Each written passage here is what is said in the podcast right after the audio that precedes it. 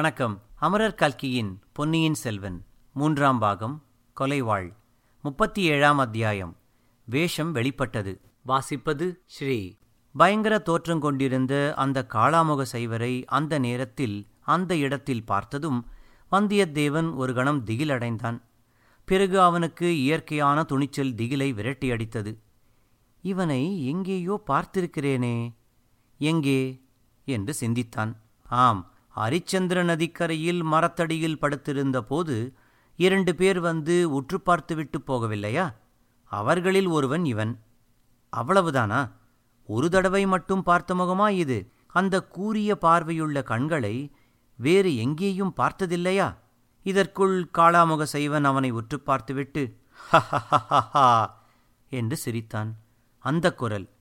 அடிக்கடி கேட்ட குரல் போல இருக்கிறதே. அடச்சே நீதானா?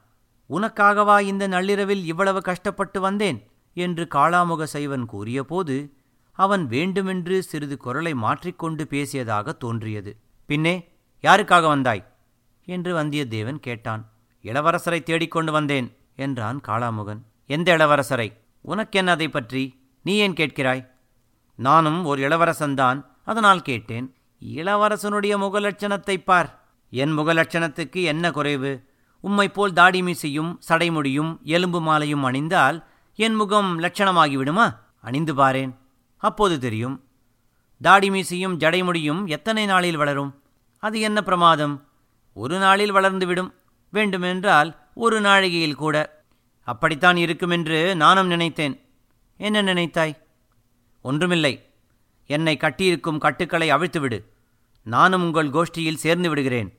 போதும் போதும். உன்னைப் போன்ற ஒற்றர்கள் இன்னும் யாரோ எங்கள் கூட்டத்தில் இருக்கிறார்கள். அதனால்தான் எங்கள் மகாசங்கம் இன்று அப்படி முடிந்தது. எப்படி முடிந்தது? மகாசங்கத்துக்கு இளவரசர் வரப்போகிறார். அவர் சிம்மாசனம் ஏறியதும் எங்கள் மகாகுருவை ராஜகுருவாக ஏற்றுக்கொள்வதாய் வாக்களிக்கப் போகிறார் என்று காத்திருந்தோம். இளவரசர் வரவே இல்லை. என்னை கட்டு அவிழ்த்துவிடு இளவரசர் ஏன் வரவில்லை என்று நான் தெரியப்படுத்துகிறேன். எந்த இளவரசர்? வேறு யார்? கண்டராதித்தரின் குமாரர் மதுராந்தகர்தான் நான் ஊகித்தது சரி. என்ன ஊகித்தாய்? நீ ஒற்றன் என்று ஊகித்ததைத்தான் சொல்கிறேன். எதைக் கொண்டு ஊகித்தாய்? இளவரசரை தேடிக்கொண்டு வந்தபோது இந்த காட்டுக்குள்ளிலிருந்து சிலர் வெளியேறுவதை பார்த்தேன். அவர்கள் இன்னார் என்று எனக்கு தெரியும். நீ ஒற்றன் என்று சந்தேகித்துத்தான் அவர்கள் உன்னை கட்டி போட்டிருக்க வேண்டும். ஆனால் உன்னை உயிரோடு ஏன் விட்டுவிட்டு போனார்கள் என்றுதான் தெரியவில்லை. அதை நான் சொல்கிறேன். என்னை கட்டவிழ்த்து விடு நீ ஒன்றும் சொல்ல வேண்டாம். உன்னை கட்டவிழ்த்து விடவும் முடியாது. நான் சொல்கிறபடி செய்கிறதாக ஒப்புக்கொண்டால் நீ சொல்கிறபடி என்ன செய்ய வேண்டும்? உனக்கு சம்பந்தமில்லாத விஷயங்களில் தலையிடுவதில்லை என்று ஒப்புக்கொண்டு நூற்றெட்டு தோப்புக்கரணம் போட வேண்டும். அப்படியா சமாச்சாரம்? என்றான் வந்தியத்தேவன். இந்த பேச்சு நடந்து கொண்டிருந்த போதெல்லாம் அவனுடைய கைகள் சும்மா இருக்கவில்லை. மெல்ல மெல்ல கட்டுக்களை அவிழ்த்து கொண்டே இருந்தன. நூற்றெட்டு தோப்புக்கரணம் போட வேண்டும் என்று காளாமுகன் கூறியபோது எல்லா கட்டுக்களும் அவிழ்ந்துவிட்டன. அவ்வளவுதான். ஒரே பாய்ச்சலாக காளாமுகன் மீது பாய்ந்தான் வந்தியத்தேவன். அவனை கீழே தள்ளினான். காளாமுகன் கையில் ஏந்தியிருந்த சுளுந்து பக்கத்தில் விழுந்தது. ஆனால் அடியோடு அணைந்து விடாமல் சிறிது வெளிச்சம் கொடுத்து கொண்டிருந்தது.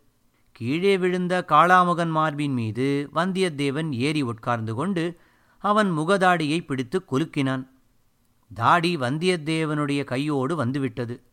அதே சமயத்தில் காளாமுகன் வந்தியத்தேவனை உதறித் தள்ளிவிட்டு எழுந்து நின்றான். தரையில் கிடந்து அணைந்து போகும் தருவாயிலிருந்த சுளுந்தை வந்தியத்தேவன் எடுத்து தூக்கி பிடித்தான்.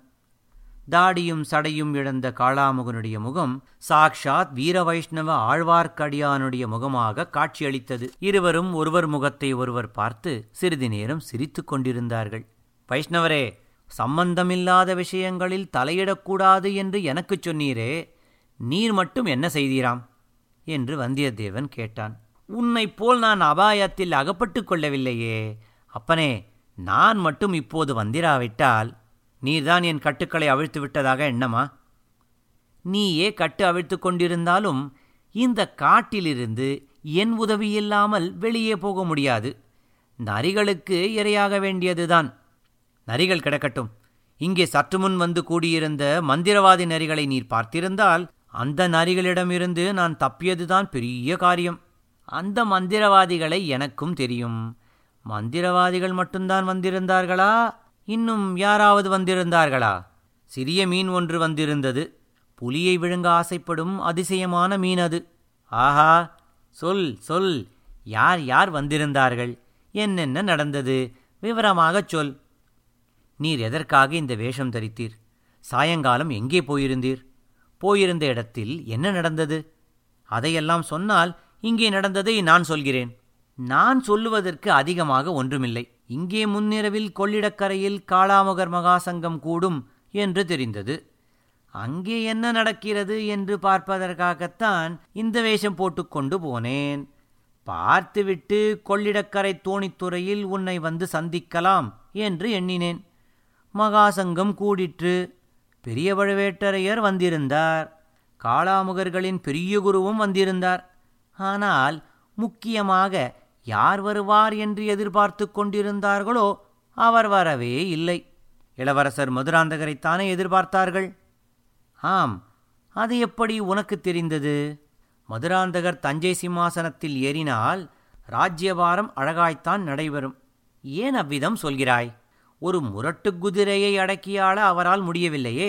பழுவேட்டரையர் போன்ற சிற்றரசர்களையும் கலகமூட்டும் காளாமுக சைவர்களையும் சண்டைக்கார வீர வைஷ்ணவர்களையும் அவரால் எப்படி அடக்கியாள முடியும்? ஆழ்வார்க்கடியான் நகைத்துவிட்டு நீ வரும் வழியில் மதுராந்தகரை பார்த்தாயா? அவருக்கு என்ன நேர்ந்தது தெரியுமா? என்று கேட்டான்.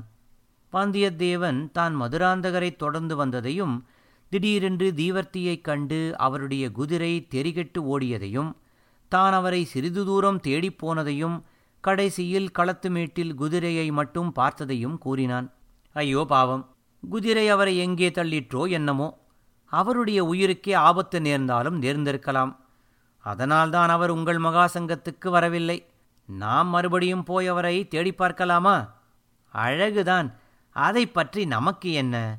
நம்முடைய வேலையை நாம் பார்க்கலாம் வா. புறப்படு உடனே. பொழுது விடிவதற்குள் நாம் கொள்ளிட நதியின் தோணித்துறையில் இருக்க வேண்டும். மதுராந்தகர் வாய்க்காலிலோ வயல்வரப்பிலோ விழுந்து செத்து கிடந்தாரானால் அப்போது கூட நமக்கு என்ன கவலை என்று சொல்வீரா? அப்படியெல்லாம் நேர்ந்திராது. அனிருத்தர் அதற்கு முன் ஜாக்கிரதையாக ஏற்பாடு செய்திருப்பார். முதன் மந்திரி அனிருத்தரா அவருக்கு என்ன இதை பற்றி தெரியும்? ஆஹா அது என்ன அப்படி கேட்கிறாய்? அன்பில் அனிருத்தருக்கு தெரியாமல் இந்த ராஜ்யத்தில் எந்த இடத்திலும் எதுவுமே நடக்க முடியாது. ஓஹோ கடம்பூர் மாளிகையில் நடந்த சதிக்கூட்டத்தைப் பற்றிய விஷயமும் அவருக்கு தெரியுமா?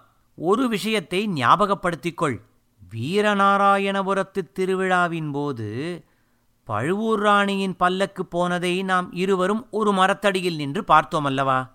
ஆம் பல்லக்கின் திரை விலகியதும் நீ அடைந்த பரபரப்பு இன்னும் என் ஞாபகத்தில் இருக்கிறது. பழுவூர் ராணியிடம் ஓர் ஓலை கொடுக்க முடியுமா என்று நீ என்னை கேட்டாய். நீ அதற்கு சீ சீ அது என்ன வேலை? என்றாய். நான் ஏதோ காதல் ஓலை கொடுக்க விரும்பியதாகவே நீ எண்ணினாய். சதிகாரர்களின் பேச்சை நம்பி மோசம் போக வேண்டாம் என்று மதுராந்தகருக்கு எச்சரிக்கை செய்யவே நான் விரும்பினேன். முதன் மந்திரியின் கட்டளைப்படி பல்லக்கில் இருந்தது மதுராந்தகர் என்று உனக்கு தெரியுமா? முதலில் சந்தேகித்தேன். திரை விலகியதும் அந்த ரகசியம் தெரிந்தது. நீ நல்ல அழுத்தக்காரன். நான் எவ்வளவோ பிரயத்தனம் செய்தும் நீ பல்லக்கில் இருந்தது பழுவூர் ராணி அல்ல மதுராந்தகர் என்று சொல்ல மறுத்துவிட்டாய் அல்லவா? நீ மாத்திரம் அழுத்தக்காரன் இல்லையா? இன்று சாயங்காலம் நீ எங்கே போகப் போகிறாய் என்று கூட சொல்ல மறுத்துவிட்டாயே? சொன்னால் நீ அதிலும் தலையிட வேண்டும் என்று பிடிவாதம் பிடித்திருப்பாய். இப்போதே எவ்வளவு சங்கடத்தில் அகப்பட்டு கொண்டாய் பார். இனிமேலாவது காளாமுகர் கூட்டத்தைப் பற்றியும் மதுராந்தகர் அங்கே போக உத்தேசித்திருப்பது பற்றியும் முதன் மந்திரிக்கு தெரியுமா? தெரியாமலா என்னை அனுப்பினார். அதே சமயத்தில் மதுராந்தகர் அங்கே போய்ச் சேராதிருப்பதற்கும் ஏற்பாடு செய்திருக்கிறார். யாரோ தீவத்தியை தூக்கிப் பிடித்தான் என்று சொன்னாயே அவனும் அனிருத்தரின் ஆளாகத்தான் இருந்திருப்பான். வேண்டுமென்றே குதிரையை மிரட்டித் தெரிகட்டு ஓடும்படி செய்திருப்பான். தரையில் விழுந்த இளவரசரை யாராவது எடுத்து காப்பாற்றியிருப்பார்கள். இத்தனை நேரம் அநேகமாக அவர் ரதத்திலோ பல்லக்கிலோ ஏறி தஞ்சையை நோக்கி போய்க் கொண்டிருப்பார். வா நாமும் நம் வழியே போகலாம். வைஷ்ணவரே நான் வர முடியாது. இது என்ன? நீ ஒப்புக்கொண்ட காரியம் என்ன ஆயிற்று காஞ்சியிலிருந்து ஆதித்த கரிகாலர் புறப்பட்டு விட்டதாக கேள்விப்படுகிறேன். நாம் உடனே வாயுவேக மனோவேகமாய் போனால்தான் ஆதித்த கரிகாலரிடம் கொடுக்க வேண்டிய ஓலையை நீரே கொடுத்து விடலாமே. அவர் மதுராந்தகனைப் போல் ஸ்திரீ வேஷத்திலும் வரமாட்டார். இரவில் ஒளிந்தும் பிரயாணம் செய்ய மாட்டார். நீ என்ன செய்யப் போகிறாய்? உண்மையில் நான் மதுராந்தகரை பின்தொடர்ந்து இன்று சாயங்காலம் புறப்படவில்லை. வேறொருவரை தொடர்ந்து போக ஆரம்பித்ததில் மதுராந்தகரை வழியில் தற்செயலாக பார்க்க நேர்ந்தது. நான் ஒரு ஜோசியம் சொல்லுகிறேன். நீ தொடர்ந்து போக ஆரம்பித்தது ஒரு பெண்மணியாக இருக்கும். நீர் பொல்லாத வைஷ்ணவர். ஒரு நாள் உம்முடைய மண்டையை உடைத்துவிட்டு மறுகாரியம் பார்க்கப் போகிறேன். அது உன்னால் முடியாத காரியம். ஏற்கனவே என் மண்டையை ஒரு காளாமுகனுக்கு அடகு வைத்திருக்கிறேன். அது போனால் போகட்டும். நீ குழந்தையிலிருந்து யாரைத் தொடர்ந்து புறப்பட்டாய்? அந்த பெண் யார்? கொடும்பாளூர் இளவரசி குழந்தை சோதிடர் வீட்டுக்கு வந்திருந்தாள். பல்லக்கில் ஏறிக்கொண்டு தனியாக புறப்பட்டு போனாள்.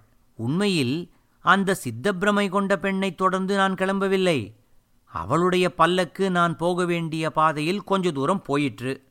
திடீரென்று அந்த பல்லக்கை சில மனிதர்கள் வந்து தாக்கினார்கள். கூடப்போன தாதிப்பெண்ணை மரத்தில் கட்டி போட்டுவிட்டு வானதியை மட்டும் கொண்டு போனார்கள். வைஷ்ணவரே அந்த பெண்ணின் கதி என்ன ஆயிற்று என்று தெரிந்து கொள்ளாமல் உம்மோடு வர எனக்கு இஷ்டமில்லை. அந்த பெண்ணைப் பற்றி உனக்கு என்ன அவ்வளவு கவலை? அது என்ன அப்படி சொல்கிறீர்? ஈழத்துப்பட்ட மகாவீரர் சிறிய வேளாரின் புதல்வி அல்லவா? பழையாறை இளையபிராட்டியின் மனத்திற்குகந்த தோழி அல்லவா? இன்னும் பொன்னியின் செல்வருக்கு வானதி தேவியை மனம் செய்விக்கப் போவதாகவும் ஒரு பிரஸ்தாபம் இருந்ததல்லவா? அப்பனே பொன்னியின் செல்வர்தான் கடலில் மூழ்கி இறந்து விட்டாரே. அவருடைய திருமணத்தைப் பற்றி இப்போது என்ன கவலை? அவர் இறந்து விட்டார் என்பது என்ன நிச்சயம்? ஊகந்தானே? அப்படியானால் அவர் உயிரோடு இருக்கலாம் என்று நீ நினைக்கிறாயா? வைஷ்ணவரே என்னுடைய வாயை பிடுங்கி ஏதேனும் ரகசியத்தை தெரிந்து கொள்ளலாம் என்பது உங்கள் உத்தேசமாயிருந்தால் அதை மறந்துவிடும். சரி சரி நீ பெரிய அழுத்தக்காரன் என்பது எனக்கு தெரியும். ஆனால் வானதி தேவியைப் பற்றி நீ கவலைப்பட வேண்டாம். இளைய பிராட்டிக்கு அவள் பேரில் உயிர் என்பதுதான் உனக்கு நன்றாக தெரியுமே. அதனாலேதான் நானும் கவலைப்படுகிறேன். வானதி தேவிக்கு இந்த ஆபத்து வந்தது இளைய பிராட்டிக்கு தெரியாமல் இருக்கலாம் அல்லவா? இன்றைக்கு தெரியாவிட்டால் நாளைக்கு தெரிந்து விடுகிறது. நாளைக்கு தெரிந்து என்ன பயன்? காளாமுகர்கள் அந்த கன்னிப்பெண்ணை இன்றிரவு பலி கொடுத்து விட்டால்? வானதியை காளாமுகர்கள் தாக்கி பிடித்து கொண்டு போனதாகவா சொல்லுகிறாய்? அப்படித்தான் எனக்கு தோன்றியது. வானதியின் தோழியும் அப்படித்தான் என்னிடம் கூறினாள். அது உண்மையானால் நீ கொஞ்சம் கூட கவலைப்பட வேண்டியதில்லை. கொடும்பாளூர் வம்சத்தார் காளாமுகத்தைச் சேர்ந்தவர்கள். வானதி தேவி கொடும்பாளூர் பெண் என்று தெரிந்தால் அவளுக்கு காளாமுகர்கள் ராஜோபசாரம் செய்வார்கள். ஓஹோ இது எனக்கு தெரியாமல் போயிற்றே. ஆகையினால்தான் காளாமுகர்கள் மதுராந்தகத் தேவருக்கு எதிராக இருக்கிறார்கள். இந்த மண்டையோட்டு சாமியார்கள் எதிராக இருந்தால் என்ன வந்துவிடப் போகிறது? உனக்கு தெரியாது. இந்த நாட்டில் மிகப்பெரிய குடும்பங்கள் காளாமுகத்தைச் சேர்ந்தவை. சைன்யத்திலும் அத்தகைய பலர் இருக்கிறார்கள். அதனாலேயே பழுவேட்டரையர் இன்றைக்கு இந்த ஏற்பாடு செய்திருந்தார். மதுராந்தகருக்கு காளாமுகர்களின் ஆதரவை தேட முயன்றார். அது ஒரு குதிரை செய்த கோளாறினால் பலிக்காமற் போயிற்று. நீ புறப்படு போகலாம். வருகிறாயா அல்லது நான் கிளம்பட்டுமா? வந்தியத்தேவன் வேண்டா வெறுப்பாக எழுந்து குதிரையையும் கையில் பிடித்து கொண்டான். அடர்ந்த காடுகளின் ஊடே ஆள் நுழையக்கூடிய வழியைக் கண்டுபிடித்து அவர்கள் வெளியே வந்தார்கள். அதோ பார் என்று ஆழ்வார்க்கடியான் வானத்தைச் சுட்டிக்காட்டினான். முன் எப்போதையும் விட தூமகேதுவின் வால் நீண்டு வானத்தின் ஒரு பாதி முழுவதிலும் வியாபித்திருப்பதை வந்தியத்தேவன் பார்த்தான். குளிர்ந்த வாடைக்காற்று வீசிற்று. வந்தியத்தேவனுடைய உடம்பு சிலிர்த்தது. தூரத்தில் கிராமத்து நாய் ஒன்று தீனமான சோகக்குரலில் அழுதது. இத்துடன் முப்பத்தேழாம் அத்தியாயம் வேஷம் வெளிப்பட்டது. நிறைவடைந்தது. நன்றி. வணக்கம்.